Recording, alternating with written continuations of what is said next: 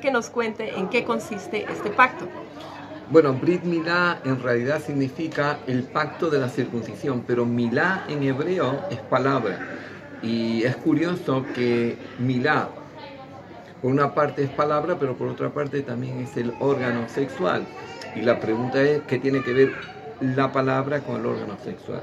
Y es porque mm, desde el judaísmo se entiende que hay dos formas de crear a través de la boca una persona crea alumnos y a través del órgano sexual la persona atrae almas a este mundo. Quiere decir que los dos son creadores. Eh, a través de la palabra, una buena palabra puede construir a otra persona y una mala palabra puede destruir, como dijo el rey Salomón en el Mishle, los proverbios.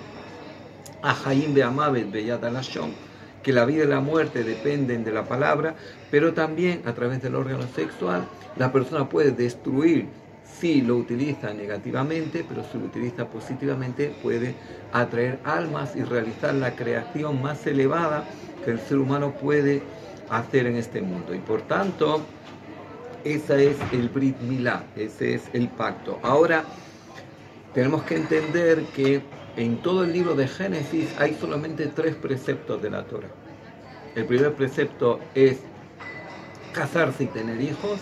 El segundo precepto es hacer la circuncisión, el Brit Milá. Y el tercer precepto es no comer del nervio ciático del animal, Gid Anashe.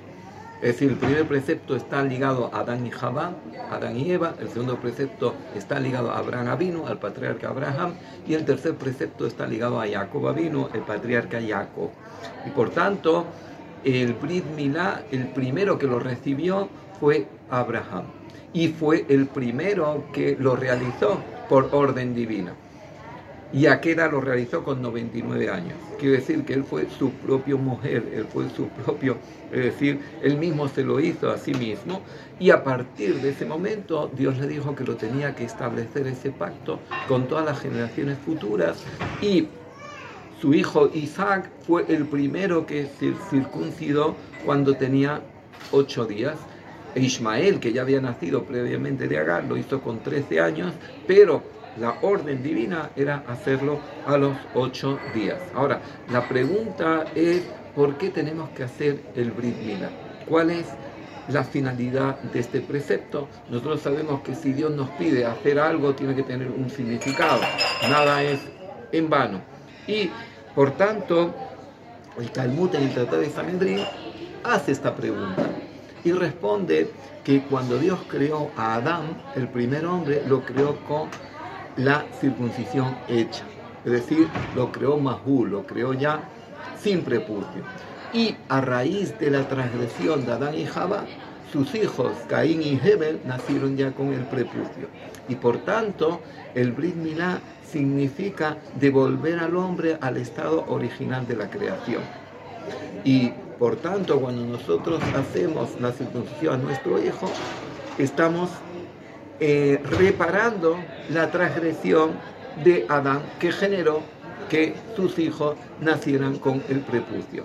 Según la Kabbalah, según la mística judía, el hombre es como un árbol de la vida y eh, el órgano sexual está ligado a la esfera de Yesod.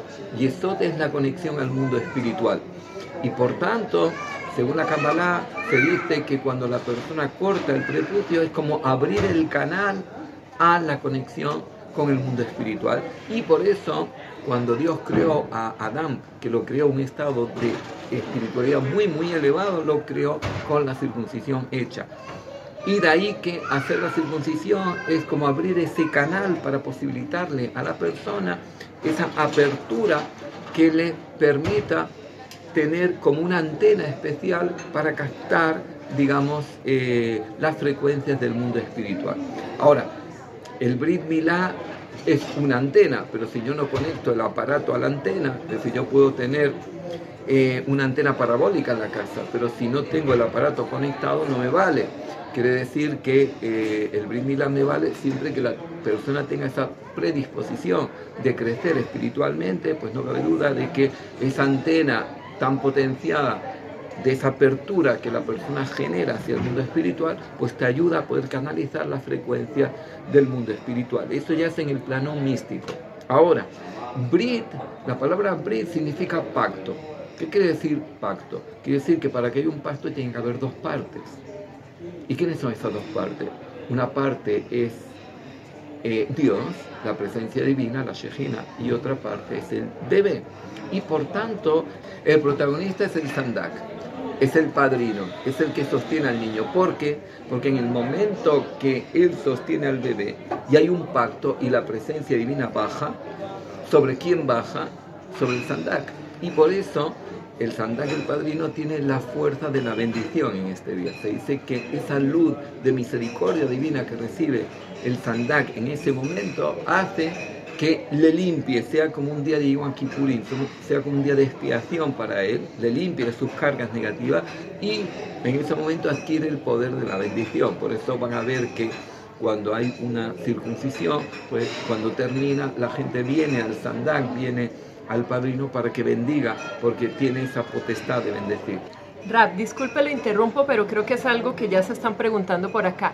¿Quién es el encargado de hacer la circuncisión? Usted ya nombró la palabra Moel.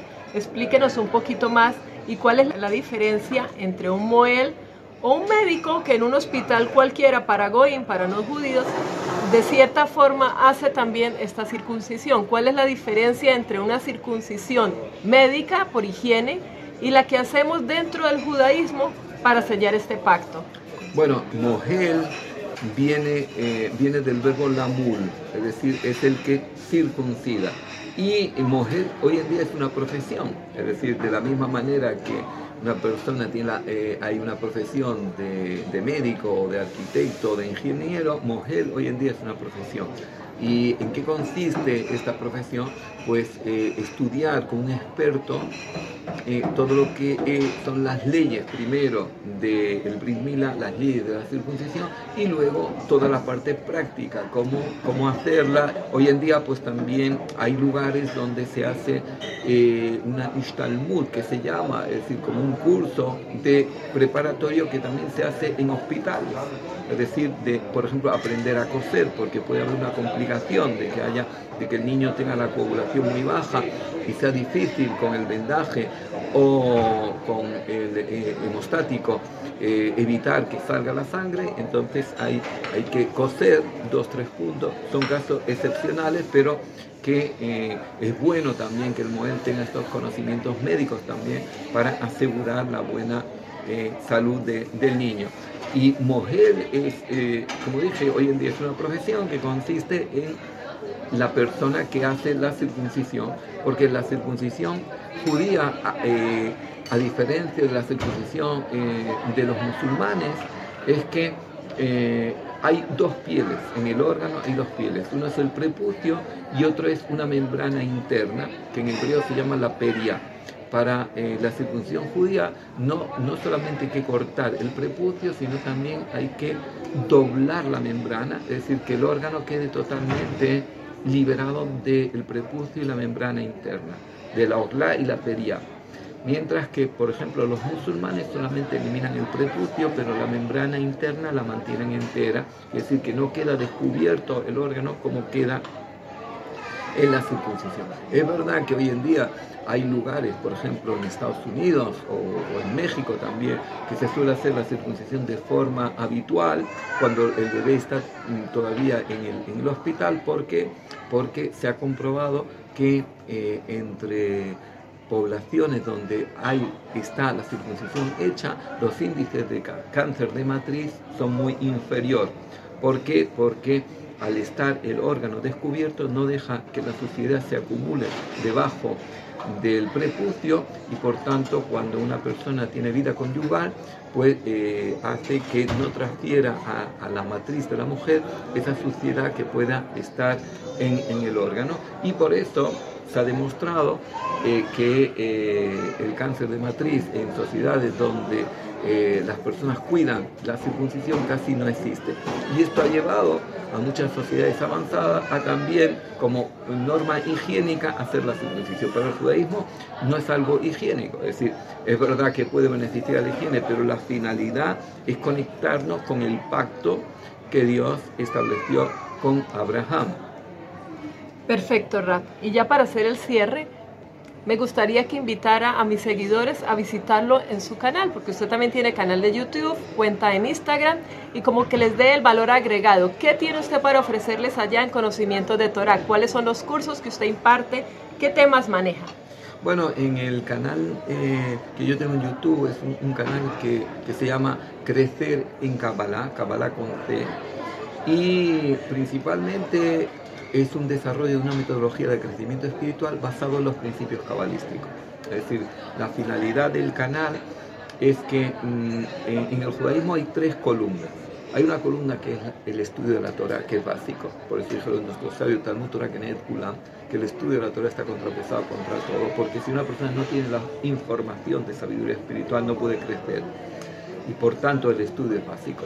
Por otra parte, la halajá, el conocimiento de las leyes es básico, porque si la persona no conoce las leyes, por mejor que quiera eh, cumplir, no puede. Pero hay una tercera columna, y es lo que yo intento añadir a, a, través de este canal, que es la columna del crecimiento espiritual. La columna del crecimiento espiritual quiere decir instalar en nuestra mente las creencias correctas. ¿Por qué? Porque las creencias son las que generan nuestros pensamientos, nuestros sentimientos, nuestras palabras, nuestras acciones. Si la persona tiene creencias negativas o falsas creencias, pues esas falsas creencias le van a llevar a pensamientos negativos, sentimientos negativos, palabras negativas. Por ejemplo, si una persona tiene esa creencia de que a mí nadie me puede ofender y alguien te dice algo, pues tú enseguida reaccionas ¿Y tú quién eres para decirme? ¿Y tú qué te crees? ¿Y tú qué piensas? Pues esa reacción pues ya genera pensamientos negativos, eh, eh, sentimientos de rencor, de odio, de venganza, eh, palabras negativas, ya palabras despectivas, acciones negativas, quiere decir que ya se genera una cadena. Y esa cadena es donde vienen las creencias. Si la persona sabe instalar las creencias correctas en su mente, pues va a poder encontrar lo más importante que el ser humano tiene es la paz interior.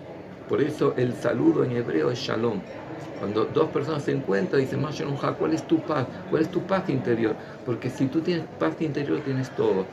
Y el crecimiento espiritual lo que te permite es encontrar ese shalom, que en hebreo la palabra shalom es la palabra shelemut, de plenitud. Es decir, alcanzar ese de plenitud porque el shalom, esa paz interior te lleva a la felicidad. Es, es un estado de plenitud permanente. Es la diferencia entre el placer y la felicidad. El placer es temporal. Yo puedo viajar en un coche muy cómodo, pero no voy a estar toda mi vida viajando en el coche. En cuanto salgo del coche, o puedo ir al mejor restaurante, pero después de tres horas tengo hambre. O puedo ir a mejor suite, pero al día siguiente ya tengo sueño. Pero eh, plenitud espiritual es decir, es un estado de paz interior eh, permanente. Y eso es lo que yo intento, eh, generar esa tercera columna que complemente a lo que es la Torah, que es la información de sabiduría espiritual, que es básica, y lo que es la Alajá, que es la ley judía. Excelente, Ra. Gracias por estar acá nuevamente. Muchas gracias.